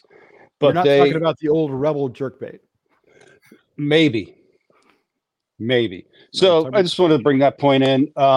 Also, as far as and I saw the comment on the board a couple times about money. Nobody would be saying a thing about forward facing if the units cost $100. So it is, one unit. Okay, you can get into it for $1,000, $2,000, $3,000. Izzy, how much does the average cost of putting forward facing on your boat? Depending on which unit you buy, size of the screen. Average cost of a job. You're looking at $4 to $45. Okay, what's like the biggest one you've done? The biggest one we did was it was north of that. I'll just say that it was north of that. Say the number. The unit alone was. How much was the whole job? About 6.5, 7. It's pretty close. That's to that. It. When the unit itself is close to 4. I mean, the labor is not too crazy, right? It's you're going to get hit on the hardware. I mean, we're not rebuilding an outboard. It's just we're just doing things a certain way. But you're going to get smoked on the hardware because it's expensive. I have it on my little boat here. I like it. I think it's cool as hell to use. And I at the same time, I get where Randy's coming from, that it does disconnect you from what's going on. I do see that point as well. You can kind of get caught up in staring at a screen all day. But my issue with it, potentially having an effect on slanting the playing field. Recently, Pete from Bass U, they just filmed with a Elite Series angler. It's a shallow water power fisherman that has realized he can't compete anymore without going all in on the technology. He's sponsored by Garmin and just put 50 G's out of his pocket over top of his sponsor money into the boat to get ready for the 2024 season. Oh, wow. That's a hell of a freaking commitment. And it's at that point that I don't like it anymore. You know what I mean? Like, I don't know. I feel like banning it is ridiculous to me, but a limit of some sort, I think, is more probably needed. I'll say this too, Brian, really quick. I think we have to be very careful what we ban and restrict with regard, because tournament fishing in a way it's almost like think of racing, like Honda in the late 90s and early 2000s actually lost money on a lot of the motorcycles they produced. And that's because they put so much R&D into these things in order to meet the homologation rules that like World Superbike and MotoGP, or well, not MotoGP, but World Superbike particularly, that they enforced, that said, look, you have to build this bike to a certain spec from the factory, and then you cannot modify it beyond this point if you want to race it. So they literally had to overbuild these things in order to race them. And if we start restricting and putting in regulations, I think we're kind of enclosing some of the, and I don't know, maybe that's the objective for some people, that maybe they don't mind it, but I sympathize with that. I discuss that. I really do. I think there is an essence to fishing. There is a question of, is there, I mean, I think this discussion, AI came up earlier, this ties right into it. There's a lot of technology that's being made, and I think we're doing it because we can do it. And a lot of people, I think it's fair to ask, like, wait a minute, like, why are, I'm not saying this necessarily ties in. I know why we're building forward-facing sonar, but I think a lot of people are saying, like, hey, why are we building this? Or like, what is it? What exactly is, like, a lot of the technology we design, we put it out, we design it, and then we say, hey, look what we did. Like, look, for instance, like facial recognition technology is one of them, where it's like, we have this technology and we're doing certain things with it. And then there's certain people who are saying, wait a minute, there's all these, pitfalls and things and externalities that we didn't count on, that it's being abused on some level. And I think when we created it, maybe we would, and AI is now the hot button, right? That's the big one right now. It's like, okay, AI is moving at such a rate. I was reading that even some of the programmers are like kind of scared of what it's doing after they've made the newest renditions or the newest like versions of it. And they're like, wow, this thing is getting to a point where, so there is that. I feel that sentiment. I agree with the people that have it. Like, wait a minute, we need to stop and look at this. Yeah, Izzy, I got to break in for a second. In fairness to everyone watching, Randy let us know that he might have to go at right about this time. So, Randy, if you need to go, let us know. We hope you can hang around. But if you have to go, we certainly appreciate all the time you have given us.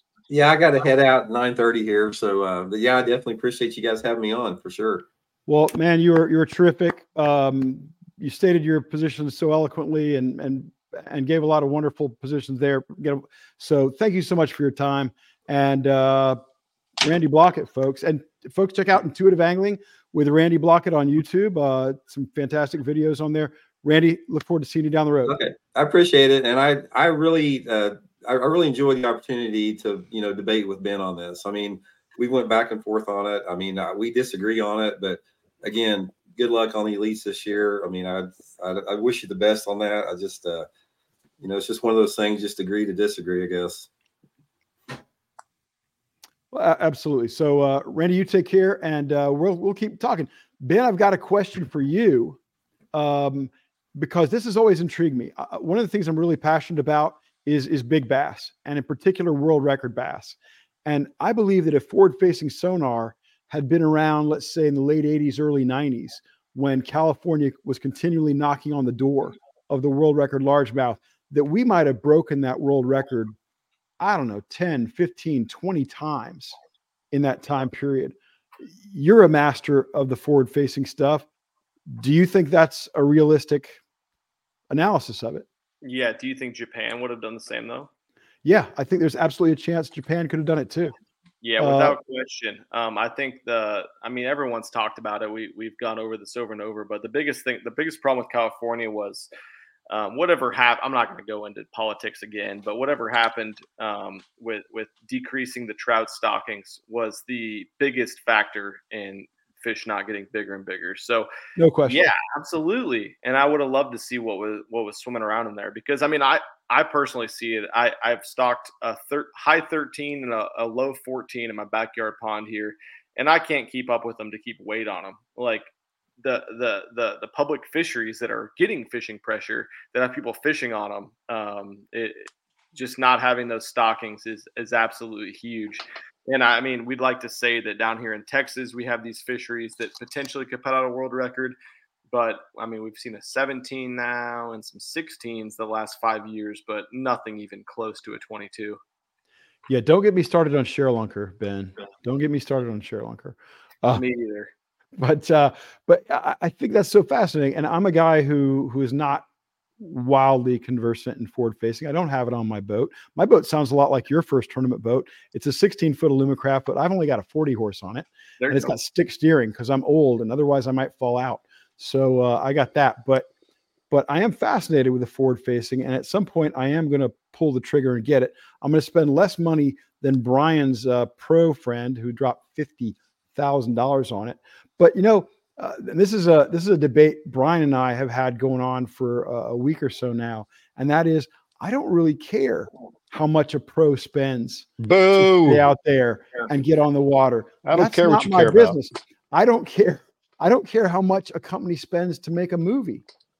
I'm either going to buy a ticket or not buy a ticket based on whether or not I think I'm going to like it. And the ticket's going to be the same price if it cost them $1 billion to make the movie or $200 million. So that doesn't bother me.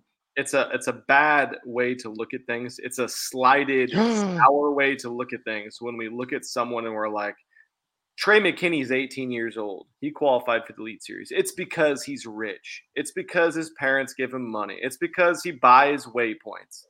That's a really easy thing for someone on the outside looking in to say, when in reality, you don't know the truth behind that. Maybe some of it's true. Maybe all of it's true. Probably none of it's true, though, because of the entire 9 tournament schedule. Truth's always in the middle. Yeah. So the 9 tournament series, the 9 tournament open series is the great equalizer. I love it. I believe that Bass instituted it thinking that a lot of their former anglers who had defected to the Bass Pro Tour would have a better chance of qualifying. Didn't really work out that way, did it? A lot of young guns showed up and whooped on them pretty good. And you're one of those guys, Ben. So kudos to you. Now, obviously, forward facing is playing an important role in the world of tournament bass fishing these days. And I've talked about this with a couple of friends recently. I feel like beginning in 1975, when D. Thomas won a BASS event, that kind of started the flipping era, where flipping and pitching became the most important tournament tactic in the sport.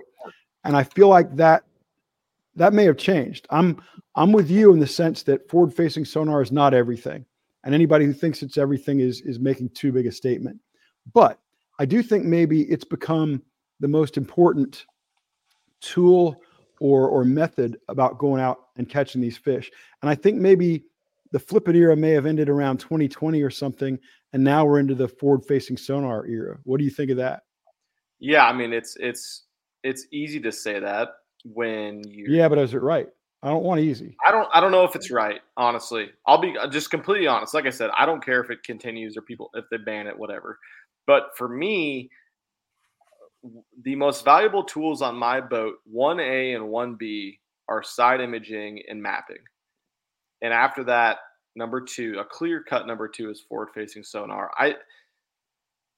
If I was going to Champlain or St. Clair or on Ontario, which I will be, then forward-facing sonar is king. But that's not everywhere. That's not the majority. That's isolated instances that were really put under the spotlight towards the end of the season at the time of year when only the bass fishing nuts that follow it very closely were really focusing on the sport because no one gives a shit about it. I understand. I'm a company owner. I see sales. I've been making videos full time. I know when people watch videos or not. No one cares about bass fishing. It's especially professional bass fishing from about the end of July until February. And so when the tournaments all hit at that time, it was like, what can we bicker about if we're super into professional bass fishing? And it becomes the viewers and the outspoken minority that says, these guys are only catching them because of forward-facing sonar, when they don't actually see what's going on behind the scenes. Because it's very easy to say, the rich guy can catch them, and if I had that amount of money, then I would be able to catch them too.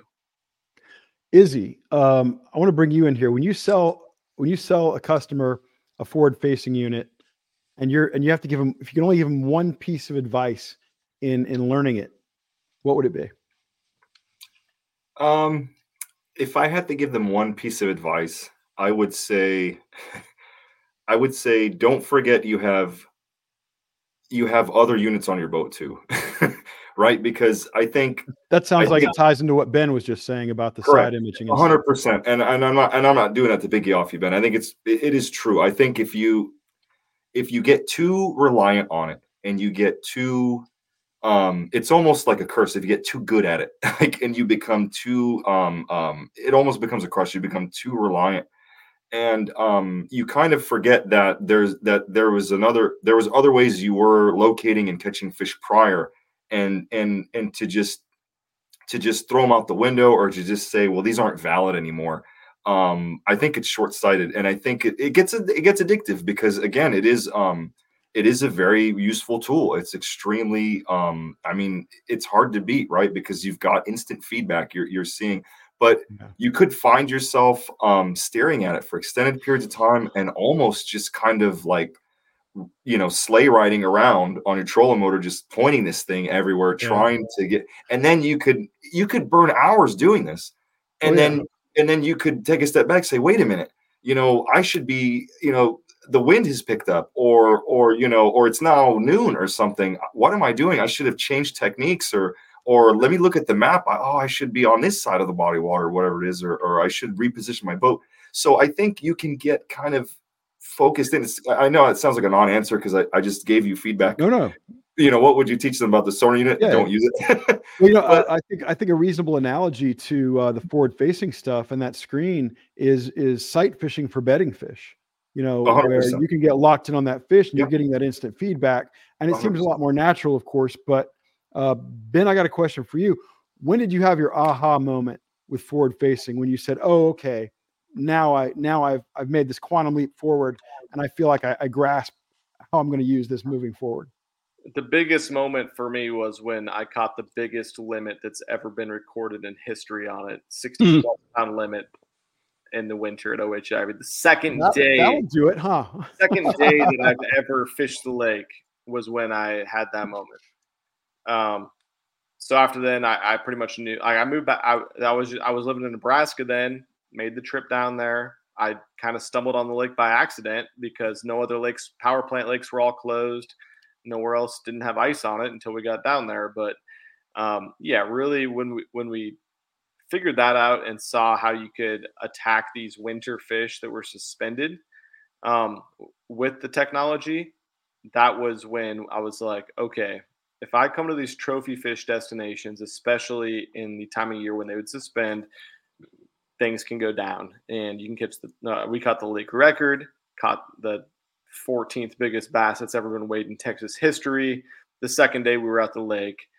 And since then we've caught great fish there. We've caught great fish all over the place, but nothing even close to that. So, that just shows you like how fast these fish can evolve, how little of an impact it can actually have when you start talking statistical data when everyone else is using the same technology that you are. And okay, I'll be completely honest. I didn't get to touch on this when Randy was on, and I feel bad for picking on him when he's not on. But to me, I see as someone that makes videos full time that it's not really a stance on it so much as I feel like it's a ploy to get easy views about a controversial topic. I feel like it's sour grapes from someone that lacks success later in their career. I have a lot of respect for someone that has the accolades that Randy has, going to how many Bassmaster Classics and Forestwood Cups. But I went and dug up some data just to show prior to forward-facing sonar how Randy finished his career the last time he fished professionally. And from 2015 to 2019, Angler of the Year standings, he finished 74th, 128th, 60th, 102nd, 127th. And that was prior to any forward-facing sonar having any impact on it. And so for me, as a full-time content creator that sees people try to hop into social media spaces to get clicks and they start going by the mainstream media sort of method to just simply make a million videos about the most clickable topics. Like if you, for instance, did what I did today and searched Randy Blaukat walleye cheaters, you'll find that since the walleye cheating thing, which he's never posted a walleye fishing video or cares about anything besides bass fishing tournaments, understandably, he's posted 19 videos about the walleye cheaters that I found. I don't feel like it's a genuine stance on it. I wish I could have talked to somebody that was an actual pro at the top level that opposed forward-facing sonar. And I think you guys did a great job of picking someone that was controversial to talk to or debate, whatever you want to say. Well, honestly, and I think like a point of view that was unbiased or didn't have any type of other outside reasoning. Well, honestly, I think you'll back us up on this, Ben. We reached out to you and we reached out to Randy before the back and forth on the videos ever started. Definitely. So this was an episode that was in the works weeks ago. And BTC, I think we got to wrap this one up eventually. This has been our longest show so far. Izzy, Ben, guys, thank you so much. We really appreciate you. We're a little tiny speck on the beach of the podcast world, and for you guys to spend so much time with us is a big deal for us. So thank you. Thank you, Izzy. Honor. Thank you, Ben. Appreciate it. And folks can catch up with Izzy, Killer Bee Marine in San Pedro, California. Ben Milliken, of course, Milliken Fishing on YouTube. Fabulous content there. I always enjoy your stuff, Ben. I thought you might bring the whiteboard tonight. That's my only disappointment. Well, I couldn't even figure out how to talk without there being an echo, so we had to make some minor adjustments midway through. I'm so glad we got that figured out. So I'm so glad. But no, guys, this was spectacular. We had a great time with you guys, and I know BTC enjoyed it too. He we've been so excited about and looking forward to this. Thanks, Ken. Thank you, Ken. Yep. Thanks, BTC. Thank you, guys. All right. What do you think, BTC? That was spirited. I was just having a spirited conversation with the YouTube crowd. Oh, cool! It was good. It was really good. People were into it. Yeah, I think people don't realize how much you have going on. Nathan has a lot going on behind the scenes, but you're serving double duty out here, co-host, and trying to keep up with a lot of what's going out there on YouTube. So yeah, you threw it to me early in the show, and I had no idea where we were at. I kind of was listening, but Izzy gets deep sometimes, and you gotta listen to every word to know where he's at. And I was trying to communicate with Ben and get some things fixed. Such with this volume. No worries. Yeah, I'm so glad we got that fixed. That was worrying me up front, but yeah, we've been looking forward to this episode for a long time now. A few weeks ordinarily doesn't seem that long, but this time it was a big deal, and we hope that the folks watching and listening enjoyed it anywhere near as much as we did, because that was a good time. And hey, before you go any further, I want to give a shout out to our sponsor, Fish Insider. If you work in the fishing industry, hope to work in the fishing industry, aspire to a career as a tournament pro, or just want to keep up to speed with what's going on out there, you need to check out Fish Insider at fishinsider.com. That's where you can sign up for Fish Insider News, the e-newsletter that covers all the bases in the business-to-business world of American sport fishing. You'll also be signing up to receive my twice-weekly columns. So if you're a Fish Insider or want to be an insider, be sure to visit fishinsider.com and get in the loop. And of course, also BTC, we got Fish Insider working with us. But you know, hey, we're always looking for a bourbon sponsor, a Scotch sponsor. You know, and I wanted to thank our beer sponsor tonight. It's a local brew. We're on them Kenwoods. The guys in the Northeast, grab a Kenny. It's for you. I like that. Yeah, that's a personal one for me. Yes. Well, I don't think we could have asked for anything more from our guests than we got tonight. That was, as you say, spirited. It was. I tried to jump in several times, and it really warmed my heart to see that you got ran over too when you tried to jump in. I felt good after that. I'm at least smart enough to know that nobody's tuning in to listen to me. They're listening to our guests. They're listening to you. And another thing they want to hear, I believe, is a segment we got coming up here in just a bit. Oh, snap. Yes. The top 10. Tonight's top 10. And I know our shows run long, but I can't tell you how much I enjoy working on the top 10 with you and Nathan. That's such a good, hey, talk about spirited conversations. Sometimes those conversations get tense when somebody is kind of, when I'm right and no one listens. That's so sad. I hate when that happens. It was like my text messages were like my words trying to jump in the conversation tonight. They weren't read. Nobody could see them. Right. Well, I know what you mean. Yeah. Because sometimes Nathan will float a joke out there or Brian will float a joke out there and I'm thinking, yeah, okay. You don't know quite to give it a thumbs up. You don't want to give it a thumbs down. You can't say ha ha. Yeah. So where are you? They need like that face with no smile, just a kind of flat. No, that's making a statement. Okay. So yes, we've got our top 10 list. What else we got? Well, we got upcoming episode. Yeah.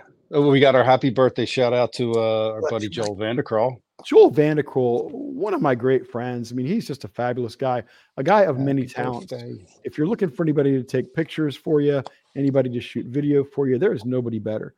Joel Vandercrawl, a man of many, many talents. As a matter of fact, I had a text from Joel Vandercrawl a little earlier, and he just said, "This is a solid episode, Duke." He said it as though he was surprised that I was capable of a solid episode. So, Joel, come on, man. Yeah, well, I didn't get the text, and I gave him the birthday shout-out, so we'll see. There you go. That doesn't get fixed. There you go. It's you won't get no shout-outs. No, Joel, you got to be nice. Yeah. No, Joel is one of the best human beings anybody's ever going to meet. So kudos to Joel. Exactly. Happy birthday, brother. Yes. Yeah, so without further ado, let's get that top 10 rolling, shall we? I like it. Let's do it. Nathan, you ready? The top 10 classes every aspiring bass pro should take. Number 10, Bass Through the Centuries, an Eyewitness Report with Professor Rick Clunn. Number 9, How to Beat a Polygraph with an MLF panel. Number 8, Performance Enhancing Cookies with Professor Sherry Van Dam. Number 7, Improving Weigh-In Results with a Professional Walleye Tour panel. Number 6, Say I Do to a Career in Bass Fishing with Professor Trait Zeldane. Number 5, Embrace the Healing Power of the Sun with Professor Jimmy Houston. Number 4, Science and Technology with Professor Randy Blaukat. Number 3, Keeping Up with Rules Changes with an MLF panel again. Number 2, Dress for Success with Professor Matt Robertson. And the number 1 class every aspiring bass pro should take, Sponsor Relations with Professor Jacob Fouts. Ew!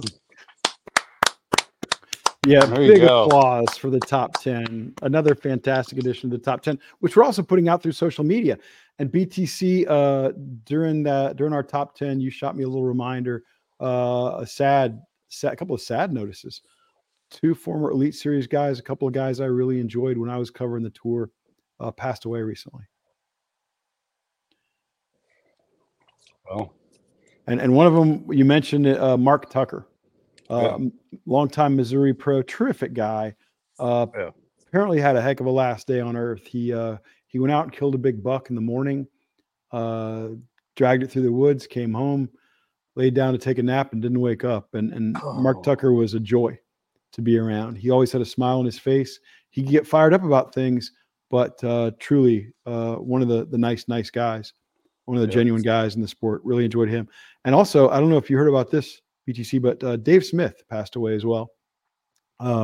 Dave was a longtime Elite guy. For a long time, he was the oldest guy on the Elite Tour.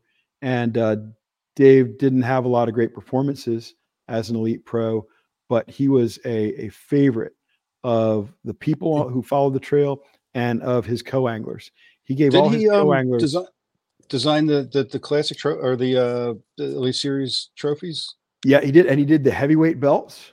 And I believe his company also does the national championship crystal football and stuff like that. I mean, his trophy company is as big and as powerful as it gets in that world. And I didn't know him. Yeah. And I never met him, but I heard a lot of really good things about him. from my conception. If you were a marshal with Dave Smith, you got a badge that said Dave Smith's Marshal that you would wear, and you got like a really nice leather briefcase, and he had like one of those Oscars gift bags for you when you got in the boat. It was amazing. Oh yeah, yeah, wow. Just another really good guy. So it hurts to lose one guy from that tournament world, but to lose two in the space of just a couple of days is really harsh. Yeah. Yes, indeed. Ken? Yes, sir. Next week's show. Yeah. What do we got? I think is it 15 ways Bill Dance was terrible for bass fishing. Is that what we're going with? The top 10 ways Bill Dance ruined fishing. Is that, I forget what you came up with. I checked my notes. Yeah, I don't think we're going there. That's yeah. Well, we're gonna be back in 1 week on December 7th, a day that shall live in infamy, not because of an episode of Bass After Dark, but because of what happened in 1941. But looking forward to that show. Come on back, follow us on social media, and you'll get what our question will be next week. And we assure you, we will have some more fabulous panelists for that one. Yes, I've got a whale of an idea that just hit me. So, oh, awesome! Let's roll out. Let's do it.